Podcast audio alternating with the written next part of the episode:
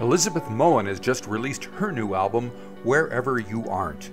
We find the Chicago based artist in her hometown of Iowa City, visiting family and friends for Thanksgiving. We start out at the beginning when Wherever You Aren't got its start in, of all places, Dublin, Ireland. I thought my mind was out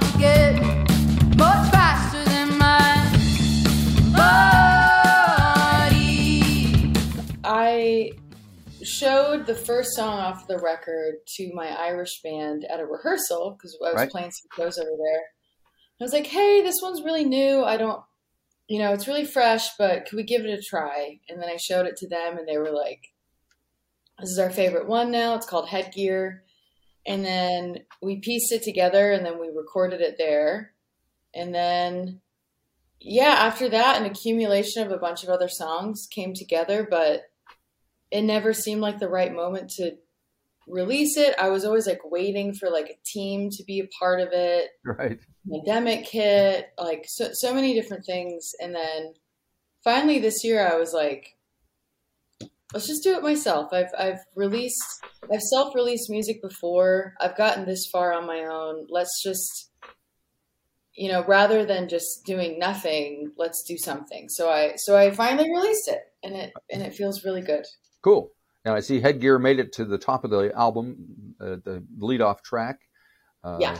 So uh, it seems to be a song about self-healing, maybe, and there's a bass line in there that sounds very familiar to me. So tell me all about it.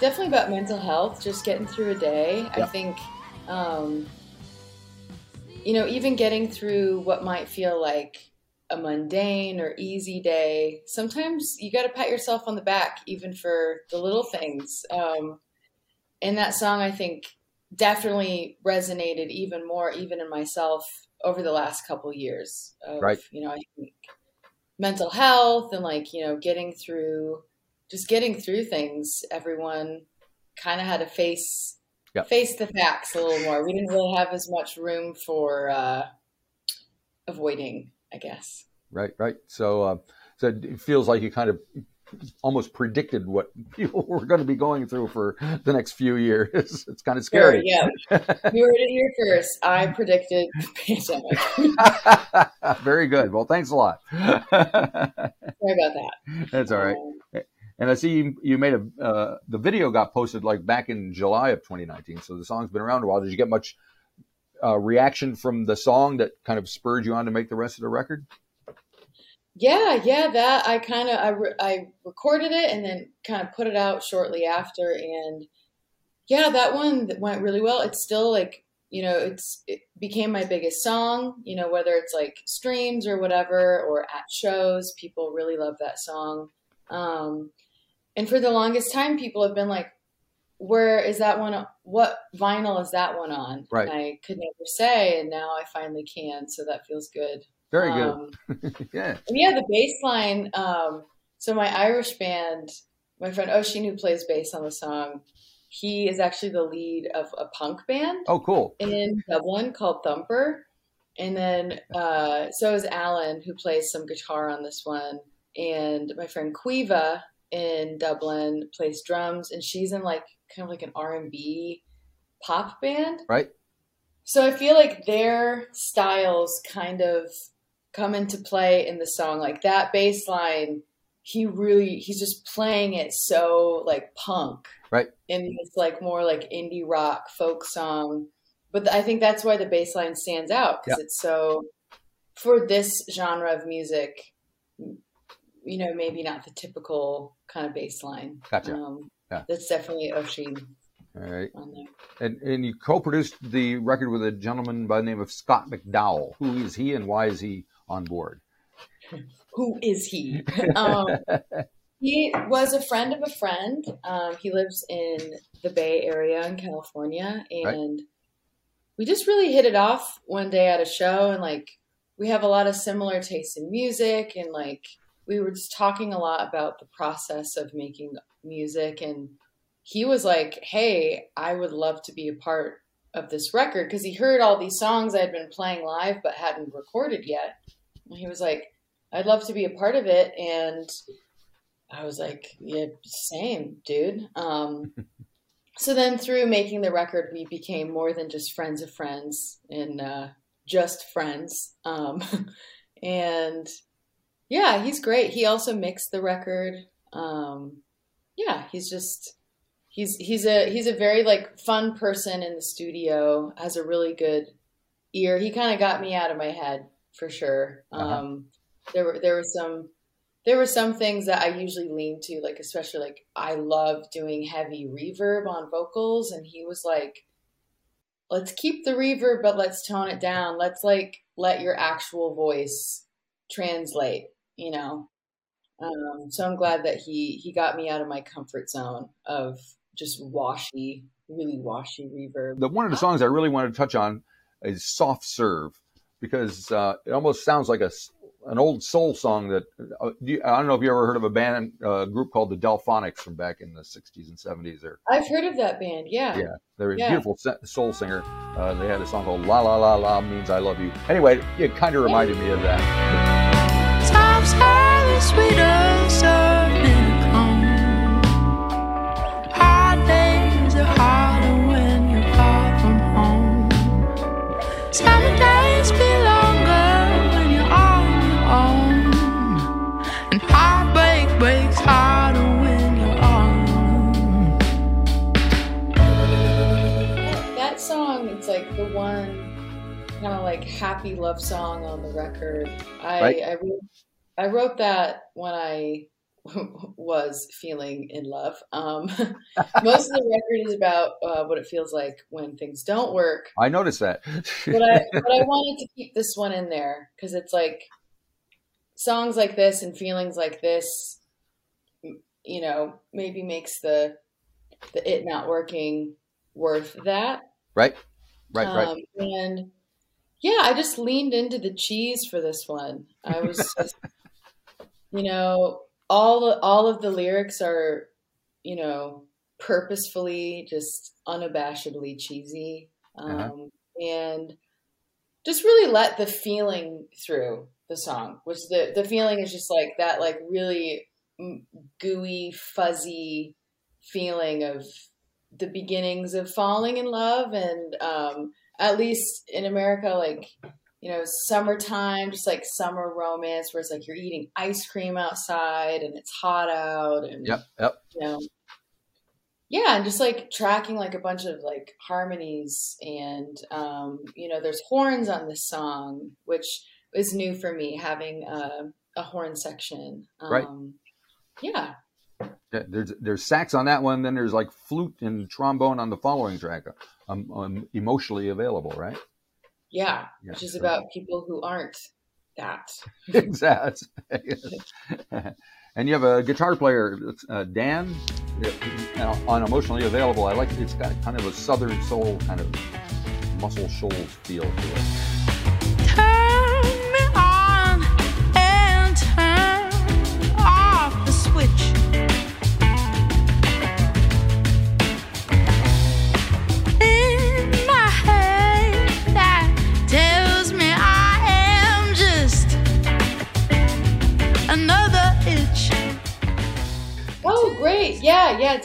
Dan Padley and I played played guitar on, on those on those tracks. He uh, I actually was just rehearsing with him last night for our show this weekend. Um.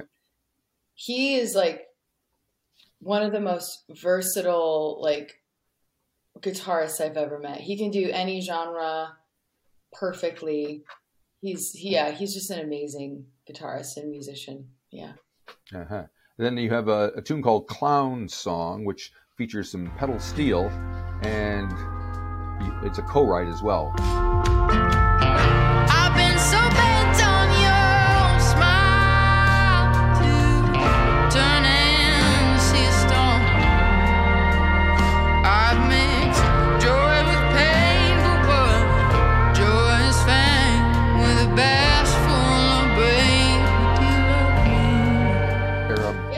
Actually with my my best friend. I'm actually in her house right now. I'm, Oh. I'm staying at her house while I'm back in town.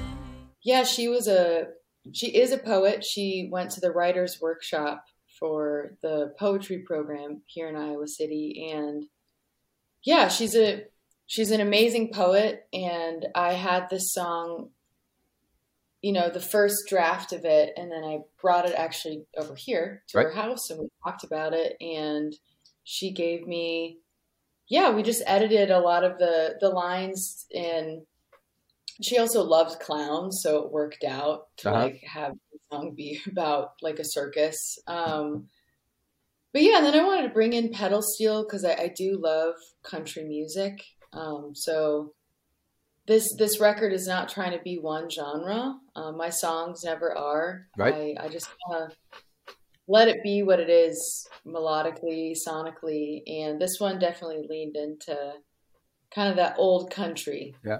It's a very Um, sad song. Yeah, I think it's I think it's my favorite song on the record, um, and it's definitely. I think it, it's very sad, but I always try and throw a little bit of hope at the end, Right. where it's like, "Wow, I've realized that I've been putting up a front and trying so hard to get someone, anyone, to love me that I'm not even showing them what's worth loving. I'm just like putting on this, you know, front. Um, but I think realizing that that's happening, finally, like, you know, turning to see the storm is, uh, you know, a, I I think a positive thing because it means that there's like a turn. There's like, okay, I finally see what's going on. Right. Now it's time to change it. Right, right, right. Um, Now, speaking of throwing a little light at the end of the tunnel, so to speak, the last song is kind of does that uh, for the album as well. Uh, when Wherever you aren't. kind of an up as opposed to some of the the, the lower sides. That was the plan, was it? I would love to see you, even though I shouldn't. To love me, even though you can't and couldn't. I would love to hear you say, It's so nice to see you. I would love that even though we know that isn't true. Yeah, yeah. It's especially that last line, wherever you are, wherever you aren't, that's okay. Yep. Um, yeah, I think you know we're we're also hard on ourselves. We're constantly, you know, like not focused on all of the things that we've like. It's easy to think about, you know, our our failures or what we still need to do or where we aren't yet, and like it's okay to be where you are. It's okay to um, still need to keep growing. Um, and yeah, that that's that was the intention of the the end of the album. Is like, all right, you've you've a lot of bad stuff's happened, but Hang in there. but you're still yeah exactly. Hang in there. Don't don't give up. Not yet. And, and it's kind of a duet with someone named Jenna, Gemma Cohen. Who is she? Yes. She's a very, very good friend of Uh-huh. mine. Um, she also plays a lot of bass on the record. Right. Um, she's just an amazing singer, um, very supportive person. Uh, and I think our, our voices blend really well. So Scott and I, my co-producer, we wanted to really turn up her harmony in the mix. Right. Um, it definitely ends up being a duet because of how high that, that harmony is in comparison to, to my vocals. But she sounds great. She's an amazing singer, amazing bassist, now an amazing mom. Oh. She just had a baby. Yay. Yeah. I just became a grandfather. Wow, congrats. Thanks. That's awesome. That's very exciting. Uh, anyway, um, so you got the show coming up, um, your your kind of album release show in Iowa City. What's that going to be like for you? Coming back home, playing the record? Because I mean, let's face it, a lot of this stuff is pretty personal in the lyrics. So is it difficult to kind of bear all that in front of family and friends? Yeah, it's always interesting when there's especially family in in in the audience. Right. Um, but you know, they respect. I'm very lucky to have family that respects my art. You know, they they support me pursuing this. You know, and they they show up for my shows. I think showing up is a very important thing in my family. Right. Um, you know, like showing up to like you know kids sporting events or showing up to like you know my show. Um, I think just being there is important. So even if they come and I'm singing these songs where they're like, "Oh my god," you know, at least they're there, and I think I'm I'm very lucky that they are there. Um, so yeah, it'll be fun to play here in Iowa, and then got some release shows back in Chicago where I live. Um, and then 2023, it's like just wide open. I'm definitely going to be playing a lot. I'm in the process of planning, Right. but That sounds good. I don't plan on being home in 2023. Because you also I play with other folks, like in other bands and stuff, right? Or you have in the past. Yeah. I don't know if you still are. Yes. Yeah. So pretty much all of the last year, I was in other people's bands. I was in Kevin Morby's band Right. for most of this year. Yep. And then last fall, I was in my friend Squirrel Flower's band. I was playing lead guitar. Yep. Great, great name for a Um, band. I love it. right? so fun. Um, so yeah, it was definitely fun being a hired gun Right. and just not being the front person, you know, just playing for someone else's song, you know, just enjoying being a part of the process. Uh, I think there, I, I love both. There's pros and cons to, to both, you know, kind of ways to be a part of live music. Right, you right. know? I was thinking the same thing. It could be frustrating because you want to do your own thing, but then you could gain some insights or something from these experiences that you wouldn't Yeah. normally get. So, yeah i think they're i think both are great and also as you know a lead person someone who's constantly hiring other people to be a part of my music i think it's really important. I think any lead person should experience being a hired gun. Yeah, huh, interesting. Um, because it it gives you perspective. You know i already had such a deep appreciation for all of the people who play in my band. I mean i basically only ever hire friends because like i love making music with friends but when you're a hired gun for someone else it's like it makes you realize like wow these people who are in your band they're putting so much more of themselves and their time and emotions than you even realize. Mm-hmm. You're you think it's this much, it's already a lot, but then you realize like, oh, it's even more. Right, right. Like, thank you for learning my songs, Yeah. you know? And Chicago Yeah. usually has a vibrant scene. What's it like these days? Fair. Still still vibrant. still vibing.